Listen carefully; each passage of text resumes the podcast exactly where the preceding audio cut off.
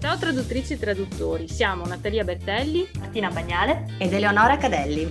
Siamo tre traduttrici con esperienze diverse e con il nostro podcast Parliamo di traduzione vogliamo fare una chiacchierata informale sugli argomenti più di tendenza per il nostro settore. Oggi rispondiamo alle domande più comuni che ci sono arrivate da quando abbiamo cominciato questo podcast. Molte persone ci chiedono domande sulla nostra vita da traduttore oppure come cominciare a, a lavorare come traduttore. E una delle domande più frequenti che ci arriva è appunto quali lingue studiare per uh, diventare poi traduttore. Natalia ed Eleonora, voi come avete scelto le lingue in cui lavorate adesso? Allora, eh, io sono andata per passione, nel senso che al liceo alle medie avevo studiato francese, al liceo ho studiato inglese, tedesco e spagnolo e poi ho continuato con inglese e spagnolo.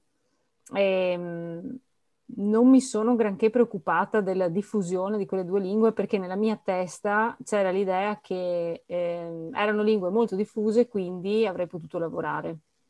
Eh, non sono andata alla ricerca di una lingua particolarmente rara, ma devo anche dire che forse non avevo l'interesse, cioè non mi sono mai chiesta potrei studiare giapponese per dire, cioè era una delle opzioni ma non mi è mai venuto in mente. Tu Eleonora? Ma io insomma più o meno la stessa cosa. Eh, io all'università in realtà ho iniziato con spagnolo e portoghese, poi ho cambiato portoghese con francese non perché non mi piacesse altro, ma perché vabbè, c'erano un po' di problemi nel corso e insomma alla fine ho deciso così. E io lavoro tantissimo con l'inglese ovviamente, ma non volevo studiarlo all'università, perché comunque insomma l'avevo studiato abbastanza bene e sapevo di avere occasione di studiarlo fuori come lingua. All'università io ho fatto lingue e letterature straniere, quindi si faceva anche moltissima letteratura, ero interessata a qualcosa di un po' diverso eh, che comunque all'epoca, ormai vent'anni suonati fa, lo spagnolo era un po' esotico. C'è stato poi, insomma, in quegli anni in realtà un grosso boom dello spagnolo, però quando l'ho scelto era ancora un pochettino esotico, eh, per non parlare del, del portoghese. E insomma, il francese mi è sempre piaciuto, io in realtà l'ho studiato cinque anni, ma con un'amica di famiglia, perché mi piaceva, eh, un'amica dei miei genitori era francese ed era insegnante e facevo lezioni private con lei. Però eh, appunto poi all'università invece insomma, l'ho, l'ho scelto come lingua di laurea. E quindi anch'io esattamente come Natalia, un po' perché non avevo eh, già l'idea preconcetta insomma di diventare traduttrice. Mi piacevano tantissimo le lingue, ma non mi ero posta più di tanto il problema di cosa ci avrei fatto nella pratica. E, però insomma ho seguito molto il cuore, con lo spagnolo in particolare, eh, è stato un po', l'ho raccontato tante volte anche sul mio blog, e, è stato proprio un colpo di fulmine. Eh, io ero, ero, andata all'università per iscrivermi a scienza della comunicazione, appunto il giorno del test, invece di iscrivermi, sono andata, invece di andare a fare il test, sono andata a iscrivermi a lingue, perché lo spagnolo mi aveva lavorato tutta l'estate e, e ho deciso così.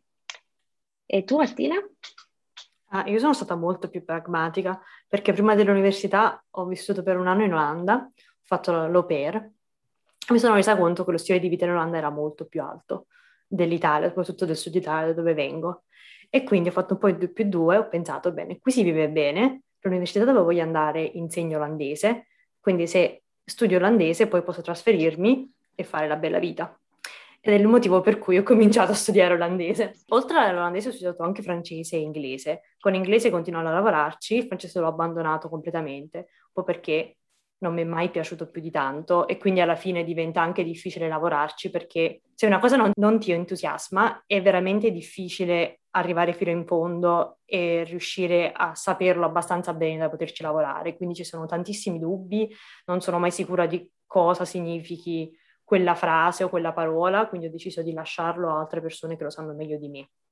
Quindi quello che mi sento di dire è non cercate la lingua più lucrativa, quindi il cinese o il russo o altre lingue di cui si dice che sono più lucrative, ma una cosa con cui riuscireste a passare il resto della vostra vita. Questo è un discorso interessante perché ci sono stati anni di boom di lingue, come diceva Eleonora, c'era il periodo dello spagnolo che effettivamente quando, quando facevo il liceo anch'io, vent'anni suonati fa, era una cosa esotica già ai tempi da scegliere. Mm, poi nelle specializzazioni mi ricordo che c'è stato appunto un boom del cinese, negli anni poi c'era il boom del russo, quindi sono arrivate questi, questi vari, queste varie mode.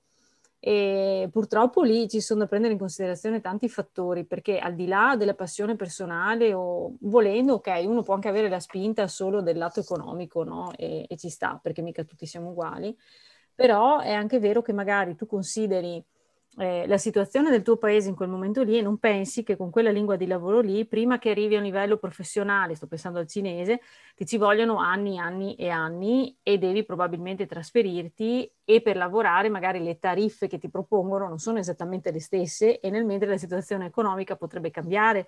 Quindi ci sono tantissime altre cose che non puoi assolutamente controllare nel momento in cui stai studiando, di cui non puoi sapere nulla e dal momento in cui cominci l'università al momento in cui cominci a lavorare professionalmente più o meno passeranno almeno 3-5 anni, dipende da che lingua, in quei 3-5 anni può succedere veramente qualunque cosa. Quindi penso che il consiglio di studiare quello che piace, tra virgolette fregandosene un po' della concorrenza, sia la, la, cosa più utile, perché poi la scusa non è, eh, vabbè lo fanno tutti, è un ragionamento che, che facevo anch'io a volte, no? perché mi chiedevo, ma con l'inglese siamo migliaia, però poi eh, pur essendo migliaia, quanti lavorano effettivamente bene? Per cui la concorrenza esiste, ma non esiste e quindi bisogna sempre un po' magari ricordarsi di questa sì, cosa. Sono d'accordo perché comunque quando tu hai una spinta tua, eh, in realtà i lavori anche li trovi, eh, ti batti per, per emergere mh, mm, sei molto più, più, spinto a migliorare. No? Invece quando fai una cosa, diciamo, sulla base di un calcolo, che appunto, come dici tu, può rivelarsi errato, o anche magari non errato, però sicuramente non hai, non hai la stessa spinta. E appunto io all'inizio cercavo a tutti i costi di lavorare con lo spagnolo e non c'era molto lavoro con lo spagnolo, però insomma veramente mh, cercavo di sgomitare perché era la cosa che volevo fare, no? mi sono anche venute in mente magari delle idee, delle, delle, nicchie, dei settori in cui potevo propormi per lo spagnolo, magari se avessi scelto una lingua che comunque non, non, non era nelle mie corde non mi appassionava così tanto, non sarei stata così tenace, molto probabilmente. Per cui sicuramente anche appunto il consiglio che sento di, di dare è fate quello che vi piace, qualcosa che, che, sia collegato a voi. Se avete un parente finlandese, studiate pure il finlandese, perché magari, cioè non abbiate paura, no? Magari troverete la vostra nicchia in una lingua molto piccola se è una cosa che vi piace. Se invece dite voglio studiare l'arabo perché adesso va l'arabo, mh, mm, però lo fate per, per, costrizione, probabilmente non ci lavorerete mai, perché come dice Martina, dovrete veramente passare il resto della vostra vita con queste lingue e per migliorare anche come professionisti dovrete avere una spinta che va al di là del puro lavoro, no? del, del, puro guadagno. Avrete voglia di guardarvi un film, di leggervi una cosa, di andare in quel paese, di conoscere la cultura, ma perché vi piace, non perché siete costretti, se no è sempre lavoro. Invece il bello delle lingue è che non è sempre lavoro, è anche passione, no? tante volte, cioè ti permettono di fare talmente tante cose che le fai proprio tranquillamente per tuo piacere e nel frattempo impari, però non fai la fatica insomma di, di doverlo fare per lavoro. E d'altra parte nessuna lingua è troppo piccola perché tra- le traduzioni servono in qualsiasi lingua. Magari è vero che servono più traduzioni inglese-italiano di quante ne servono, lo so, ungherese-italiano, ma se siete tra i dieci traduttori bravi che fanno ungherese-italiano avrete abbastanza lavoro, quindi uh, diciamo non tutti devono, impara- devono per forza diventare traduttori dall'inglese, ecco. Però sicuramente bisogna avere una motivazione un po' più profonda del si dice che questa lingua si dice che questa lingua è di moda quest'anno. Sì, un'altra cosa che mi viene in mente adesso che dicevi ungherese italiano o inglese italiano, ehm, l'ho letta da qualche parte, poi magari recupero il libro, comunque eh, c'è anche questo aspetto, quando magari studi una lingua molto diffusa, essere specializzati in una nicchia specifica è molto importante perché la lingua di per sé è diffusa. Non vale questo magari per le lingue di nicchia, cioè l'ungherese o il finlandese, è chiaro che saranno pochi i traduttori, però non necessariamente devono avere lo stesso livello di specializzazione, di verticalizzazione che devi avere tu che sai l'inglese per dire lavori principalmente con quello. Quindi anche questo è un ragionamento da fare e a cui uno magari spesso non pensa, perché ehm, se sei un tipo di persona a cui piace dedicarsi a più ambiti, anche se conosci una lingua che in realtà è parlata in un solo paese, comunque una nicchia molto piccola, ti permette di spaziare perché sei tra i pochi punti di riferimento di quella lingua lì. Se invece preferisci specializzarti e dedicarti a fondo a un ambito solo, magari conoscere una lingua molto più diffusa ti dà la possibilità di specializzarti solo nel legale piuttosto che, eh, non lo so, nell'audiovisivo o altro. Quindi anche questo è una valutazione da fare, uno non può saperlo quando inizia a studiare ovviamente, però ehm, è bene tenerlo a mente anche dopo perché in realtà facciamo tutti lo stesso lavoro ma lo facciamo in modo diverso e quello che facciamo dipende dalla lingua e quindi a volte il consiglio di iperspecializzarsi, che è quello che viene dato spesso per avere poi successo, no? come liberi professionisti, non vale sempre per tutti, soprattutto nel mondo delle lingue questo può essere anche un altro spunto di, di riflessione, no? Bene, passiamo alla prossima domanda. Vale la pena fare il freelance? Ah. Ecco, ora restiamo qui per due ore. registriamo un altro episodio sì. questa domanda. Allora, l'abbiamo sentita in più salse, forse questa. Vale la pena fare il freelance oppure si guadagna a fare il freelance, che era l'altra versione eh, più simpatica? Eh, sì, vale la pena fare il freelance secondo me, però non significa che sia una passeggiata e non significa neanche che sia per tutti e, ehm, e comunque ci sono almeno un paio di cose da tenere in considerazione. Per quanto riguarda me personalmente, ma credo valga un po' per tutti quelli che scelgono questa strada in qualsiasi altro ambito, se uno ci tiene alla gestione del proprio tempo e alla libertà, cioè libertà relativa, non è che dopo lavoriamo tutti dalla spiaggia, però comunque a sentirsi più liberi, sì, vale la pena essere un freelance.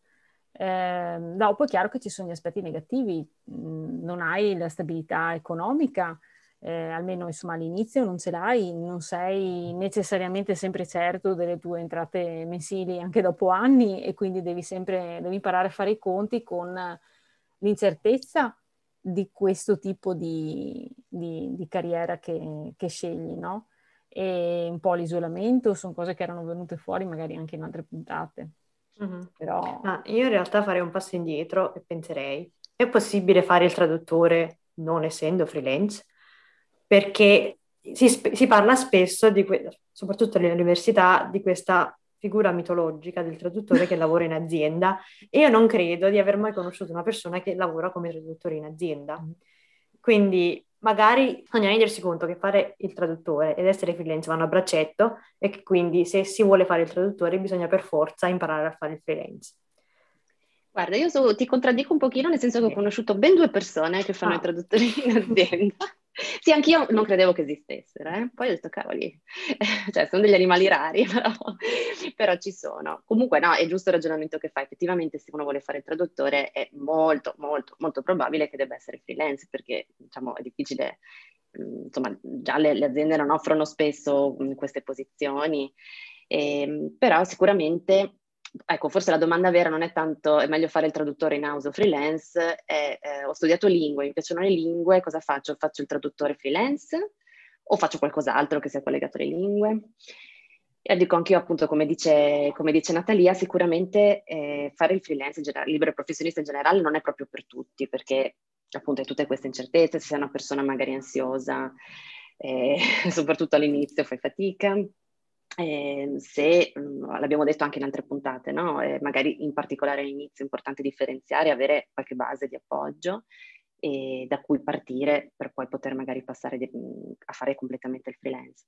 Diciamo che insomma gli autonomi, i liberi professionisti sono, sono tanti di tanti tipi, eh, per cui sicuramente si può fare, ecco, diciamo, è dimostrato, dimostrato in tanti settori e anche nel settore della traduzione. Eh, poi se ci si mantiene, sì, mhmm, come sempre bisogna, cioè ti, ti costruisci una, una, tua azienda, una tua piccola azienda e devi farla funzionare. E magari se non ti ci mantieni, te ne accorgi comunque nei primi anni, magari non il primo anno, i primi due che sono di assestamento, però diciamo a un certo punto te ne accorgi e sei sempre il tempo a cambiare.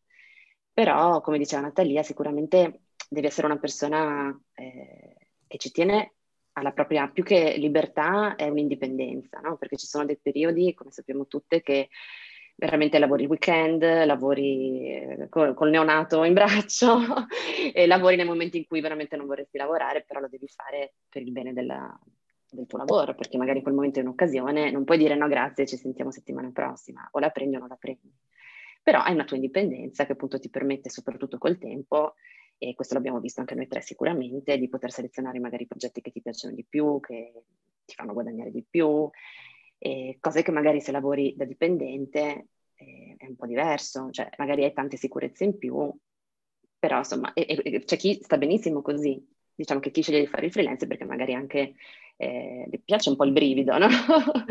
di, sicuramente di dire, di dire appunto mm, posso scegliere, posso fare cose comunque sempre nuove, se un giorno mi stufo oppure se un giorno ho un'occasione la posso cogliere al volo senza dover rivoluzionare completamente la mia vita.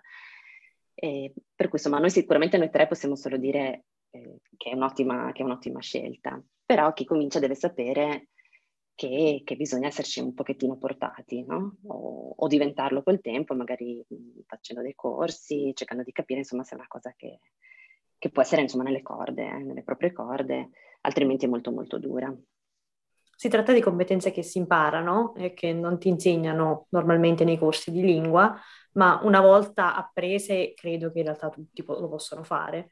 Penso sembra una realtà molto diversa perché non, non ci viene a contatto durante lo studio, immagino ma se poi effettivamente vedi i tasselli che ti mancano e li cominci a riempire, quindi capisci come si fa il marketing, come si fa l'amministrazione, come si fanno le tasse, quando, quando poi queste cose sono in ordine, si può fare. Se invece poi la domanda è si guadagna bene, quella in realtà è un altro discorso perché ogni traduttore guadagna uh, in modo diverso, quindi due persone possono fare lo stesso lavoro, la stessa lingua, la stessa combinazione e possono guadagnare cioè due cifre completamente diverse, magari una persona il doppio o anche il triplo. Quindi di questo ne parleremo in un prossimo episodio. Sì, è un aspetto collegato al discorso dell'indipendenza di prima e, e alle capacità che si imparano, mm, cioè in genere quando ti viene fatta la domanda si guadagna, oppure è un lavoro che devo fare affiancandolo a qualcos'altro per mantenermi, ma perché? Cioè, non necessariamente eh, non è diverso dal fare l'avvocato o dal fare un, un, qualsiasi altro lavoro libera professione, cioè si deve partire dal presupposto che è una libera professione, quindi all'interno di certi limiti, perché insomma devo ancora trovare il traduttore miliardario, però diciamo anche sul milionario, diciamo che mh, è possibile guadagnare, guadagnare anche bene, però dipende dalle, dalle, proprie capacità e sicuramente, e non dico capacità linguistiche, eh, linguistiche, capacità extra, cioè quello che uno impara poi nel tempo, tutte le competenze che abbiamo detto che si, che si possono affinare. E, e sicuramente eh, non si arriva a questi risultati subito, cioè quello bisogna saperlo, non si può pensare che sia una cosa immediata e lì secondo me sta il grande, come dire, spartiacque tra, tra chi magari cerca di convivere con l'insicurezza del, della, dire, della, fonte di reddito variabile ogni mese e chi invece decide di andare direttamente eh, a lavorare come dipendente perché ha una maggiore sicurezza economica.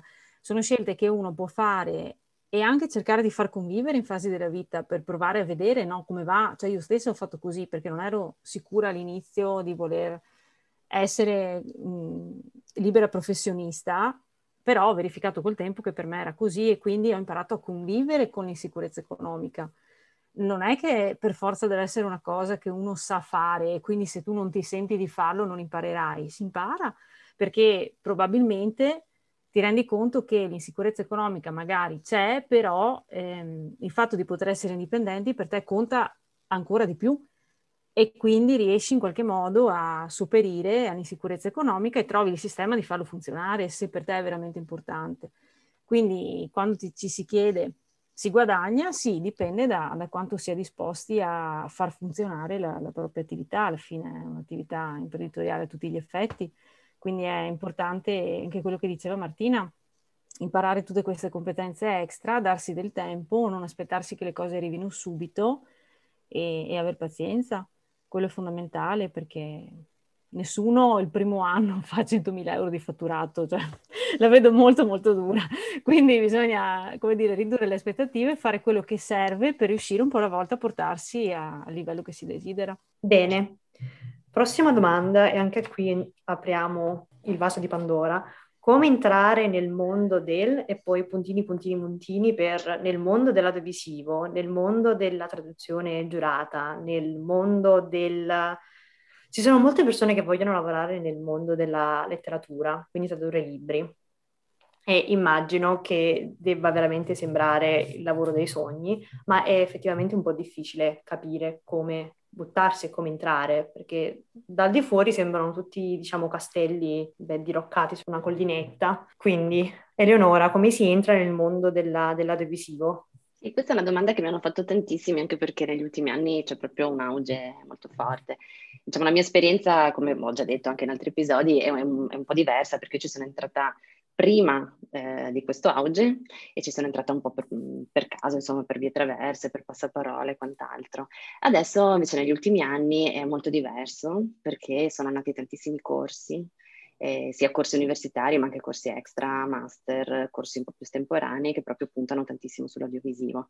Quindi quello che, che dico insomma a chi mi chiede è sicuramente cercare uno di questi corsi, possibilmente che abbia uno stage, perché comunque l'esperienza poi sul campo è la cosa fondamentale. Per cui state attenti, eh, questi corsi insomma appunto ce ne sono di tanti tipi, cercate di eh, informarvi, magari di, adesso insomma anche con i gruppi Facebook, molto spesso si riescono a reperire contatti di persone eh, che li hanno fatti e che possono darvi un parere sincero e cercare appunto di capire se questi corsi restino eh, un po' fine a se stessi, tra virgolette, cioè ti danno comunque una formazione che sicuramente serve, però eh, l'importante è che diano dei contatti, perché anche perché a volte sono dei corsi comunque costosi o che richiedono tempo. Per cui se poi c'è un contatto per cominciare a lavorare anche soltanto come stage o come esperienze brevi, lì intanto si capisce bene se quel tipo di lavoro è proprio quello che volete fare, che molto probabilmente sì, però capite qual è la realtà di questo tipo di lavoro. E, e, poi si entra sicuramente un pochettino dal basso, no? Mm, cioè chiaramente non ti danno subito la super serie da, da tradurre, adattare e quant'altro. Però diciamo il bello secondo me di questo mondo è che mm, i prodotti sono veramente tantissimi, di tantissimi tipi diversi.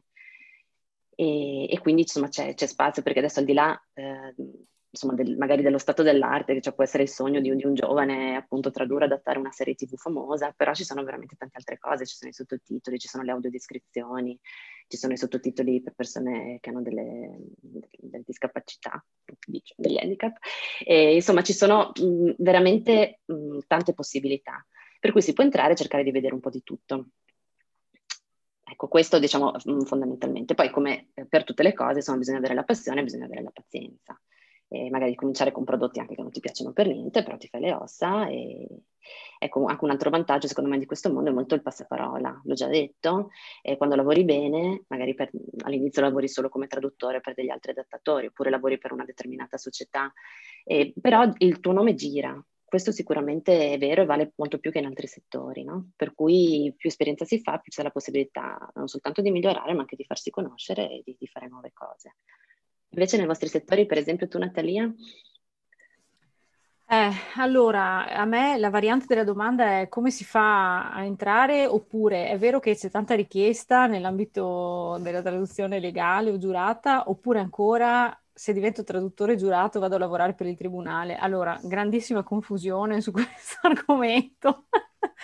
Dunque, la figura del traduttore giurato è diversa di paese in paese. Per quanto riguarda l'Italia, mh, il fatto di essere un traduttore giurato non ti dà automaticamente, come dire, uno status eh, agli occhi dei clienti, ehm, però diciamo che sta diventando sempre più importante, no? Perché è un tipo di, di figura professionale eh, che ormai eh, come dire, è diventata indispensabile per poter accedere a determinati tribunali, non è ancora così in tutta Italia, però questo è chiaro che eh, se tu sei un traduttore, per esempio, iscritto all'albo del tribunale, hai più possibilità di lavorare rispetto a uno che non lo è, perché man mano che queste restrizioni vengono applicate a tutti i tribunali italiani o comunque le autorità richiedono che ci sia che sia specificato nel verbale che sei un traduttore iscritto all'albo e tu non lo sei, ti trovi un po' con le mani legate.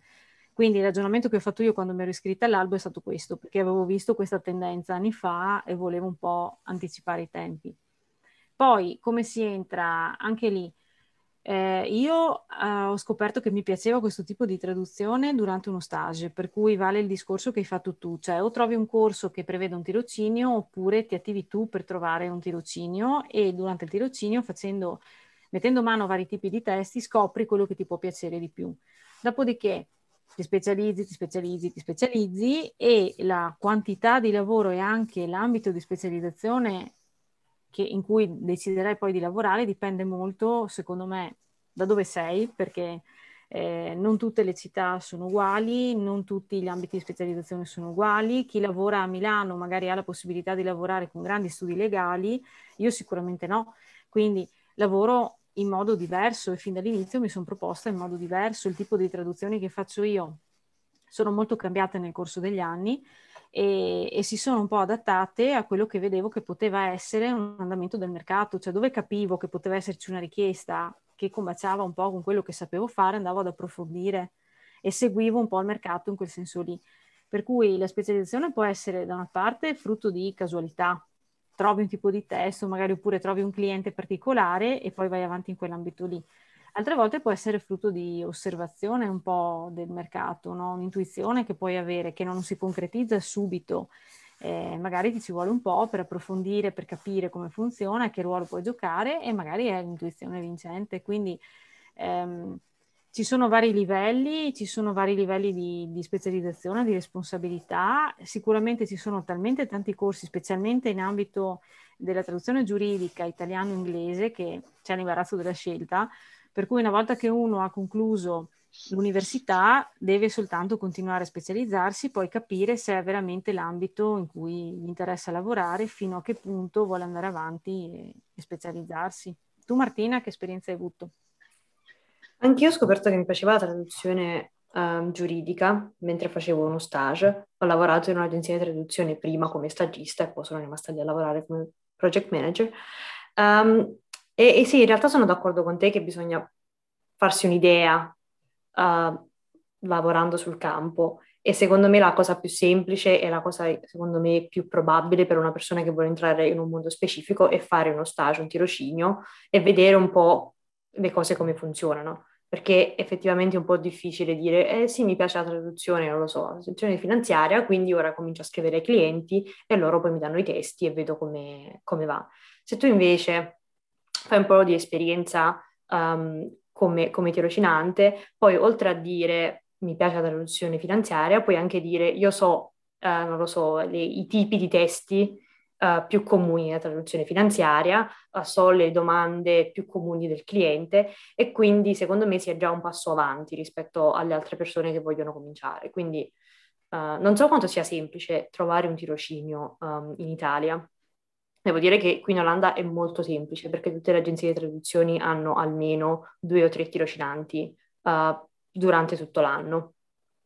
Quindi ogni volta che parlo con altri um, traduttori relativamente giovani qui in Olanda, anche loro hanno fatto questo percorso. Quindi prima lavorare in un'agenzia di traduzione, che è il modo migliore per imparare tante cose di cui non si parla al di fuori, rubare anche tutti i segreti di mercato, perché cominci a vedere quanto le traduzioni costano ai clienti finali e come i traduttori vengono trattati e cosa c'è dietro una richiesta. Quindi tu tipo leggi l'email che va al cliente, ma sai anche quello che la persona pensa mentre manda quell'email, quindi puoi leggere un po' tra le righe. E sono tutte informazioni che ti servono a lungo andare perché poi sai come, come gestire i lavori che ti arrivano oppure come parlare, come creare contatti con altre persone.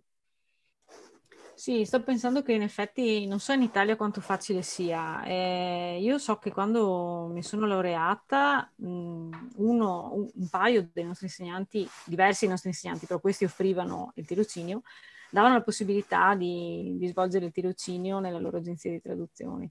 E, e, questo è stato utilissimo. Cioè, è chiaro che lì non è che accoglievano tutti, quindi doveva essere una cosa in cui ti dovevi impegnare, che dovevi fare, però a me personalmente è servito tantissimo perché mi sono fatta veramente le ossa, cioè ho visto dall'interno come lavoravano, ho imparato proprio tanto e sono stata anche fortunata perché non è stato un tirocinio in cui mi hanno messo a fare le fotocopie, cioè hanno cercato di farmi capire ehm, quali, cioè loro hanno cercato di capire quali potevano essere i miei punti di forza e anch'io cercavo di provare il più possibile perché sapevo che era potenzialmente a tempo limitato, non sapevo se ci sarebbe stata una proposta dopo.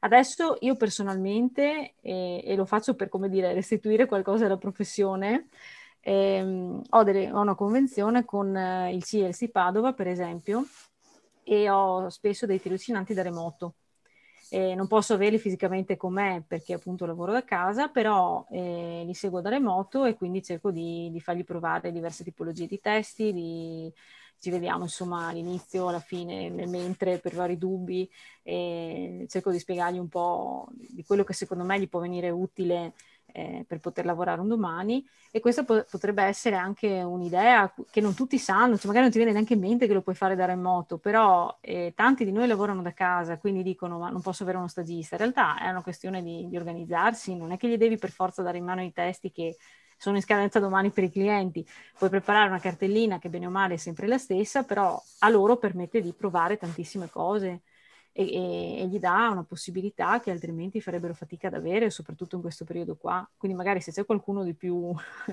come dire, navigato all'ascolto che non l'ha ancora fatto, eh, sarebbe una cosa da, da, pensare. Le università sono aperte a sperimentare questo tipo di, di tirocinio. Sì, anch'io quando lavoravo in agenzia avevamo, in realtà le ho fatte anch'io, noi le chiamavamo shadow translations e shadow review, quindi testi che non avevano, non avevano dati sensibili, che potevano essere utilizzati ed erano quelli con cui tutti cominciavano. Quindi tu non, non hai in realtà un testo che deve andare dal cliente domani, um, lo traduci oppure fai la revisione e poi un'altra persona te lo controlla, in modo che tutti sanno quali sono i tuoi punti di forza e quali sono i tuoi punti un po' più deboli. Uh, e poi quando ti metti effettivamente al lavoro, sai già, co- sai praticamente sai già cosa aspettarti uh, perché ti sei fatto un po' le ossa con questi testi che sono un po' finte traduzioni, diciamo così, e anche le persone che ti, oh, che ti danno questi testi sanno eh, i tuoi punti deboli e sanno dove devono andare a controllare e quindi secondo me è, è più semplice, penso il, hmm, il gradino è un po' più piccolo, quindi affidi una traduzione a una persona che sai che già sa fare traduzioni perché sai anche quali sono i, non lo so, i possibili errori che quella persona può fare e quindi avrai meno tempo a controllare la traduzione. Quindi così gradualmente vai da faccio traduzioni solo per, per esercizio a faccio traduzioni per dei clienti. L'ultima domanda di oggi è di um, Silvia Baldi. Ciao Silvia. E uh, dopo l'ultimo episodio che abbiamo registrato sulla diversificazione, lei aveva una domanda su uh, delle risorse da utilizzare, uh, quindi libri o podcast che abbiamo ascoltato da cui abbiamo preso quest'idea. Ora, io uh, non uh, leggo spesso libri che riguardano il business, devo dire la verità, quindi comincio con Natalia perché so che lei invece è ferratissima.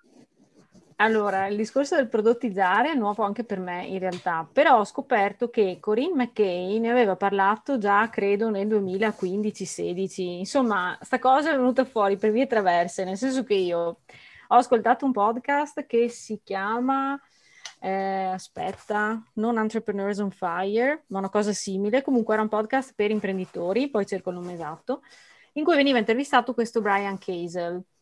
Brian Casel nasce come ehm, web designer e la cosa interessante è che era riuscito a rendere la sua attività di web designer, che quindi per definizione è quella del freelance che crea un sito diverso per ogni cliente, più prodottizzata e lui l'aveva fatto specializzandosi nella nicchia, per esempio, dei ristoratori.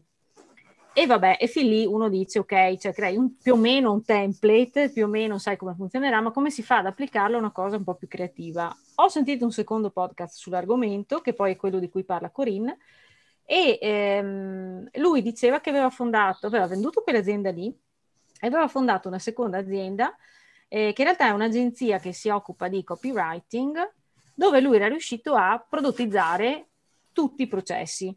Quindi la cosa mi è interessata perché in realtà tra noi e i copywriter non è che ci sia poi un'enorme differenza, cioè comunque anche noi potenzialmente ci troviamo a gestire progetti sempre diversi per clienti sempre diversi.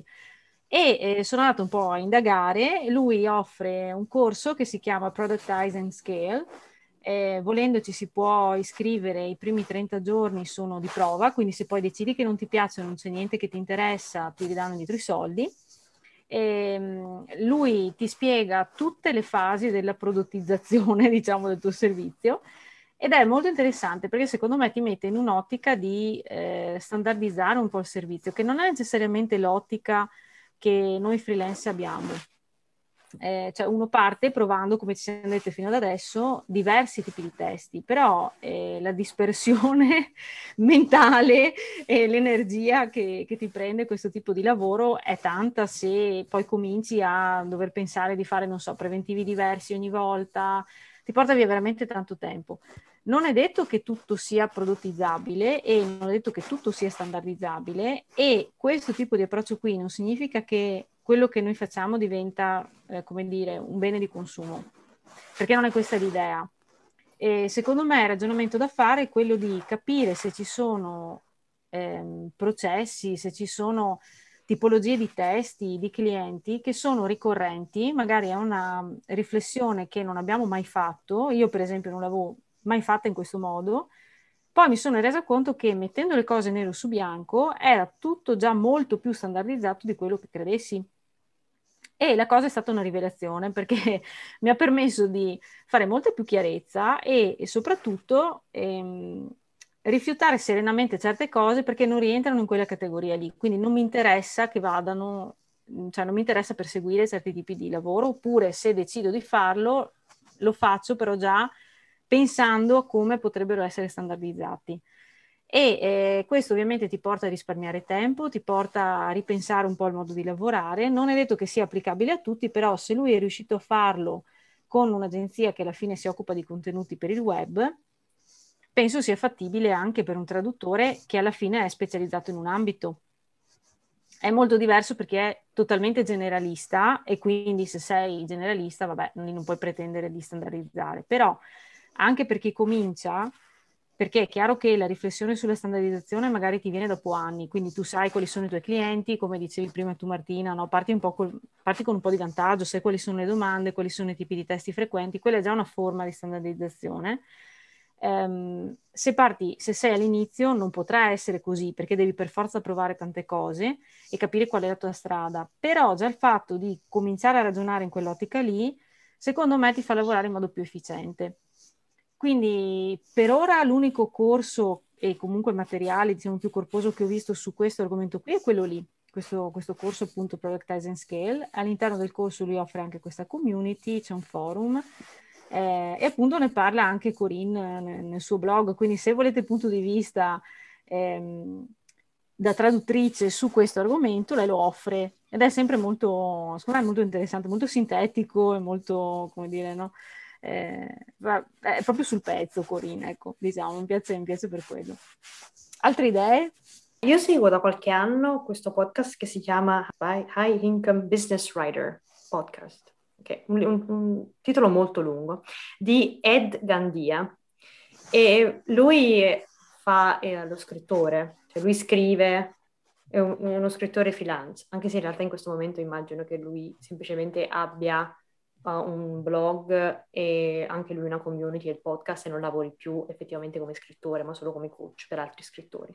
Ma um, se si cominciano proprio dai primissimi episodi, perché ormai a centinaia, si sente tutta la tua storia, quindi come lui ha cominciato a, a, scrivere, come ha trovato i primi clienti e che idee ha avuto. E quindi cioè, tu segui proprio tutta la sua storia da freelance a persona che ha dei prodotti um, e, che, e, che, li vende.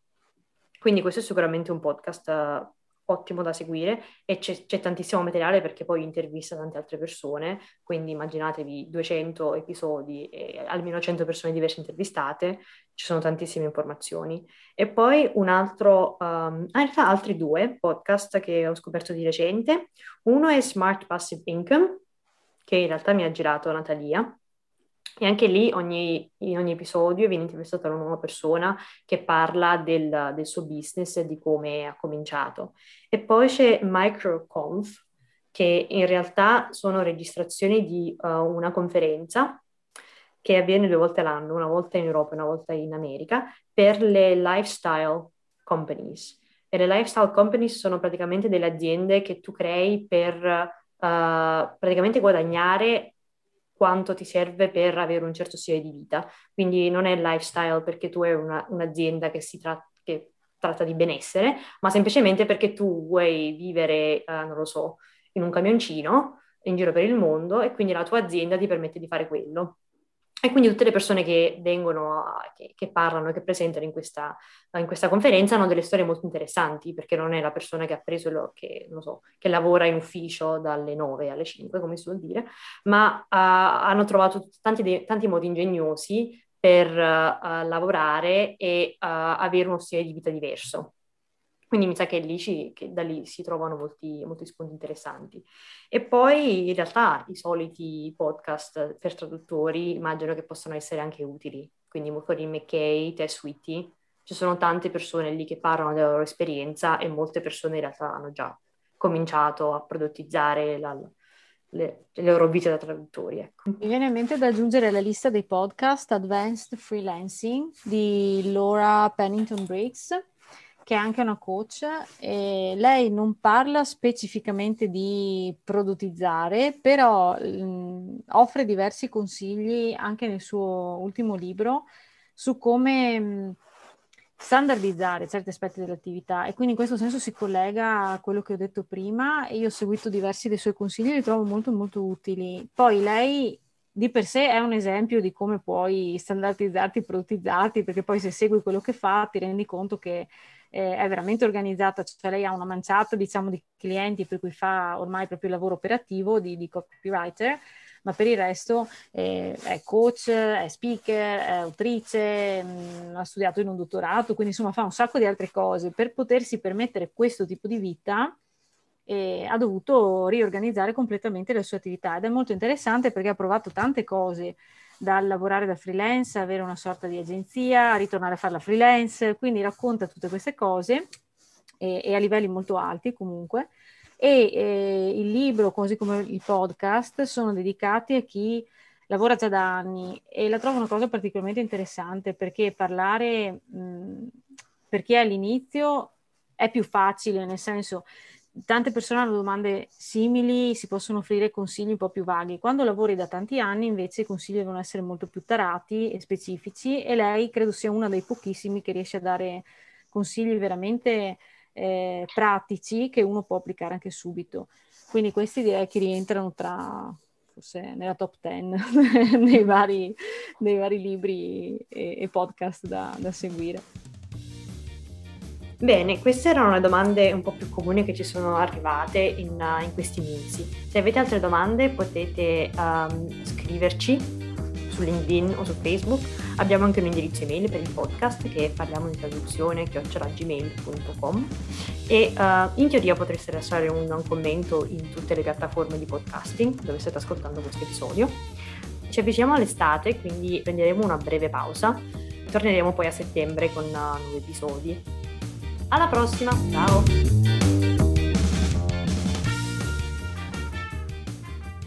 Metà di quella frase erano proprio parola per parola dall'olandese. Lach drempelig. Eh, Lach drempelig come lo traduco in italiano? Ma ok.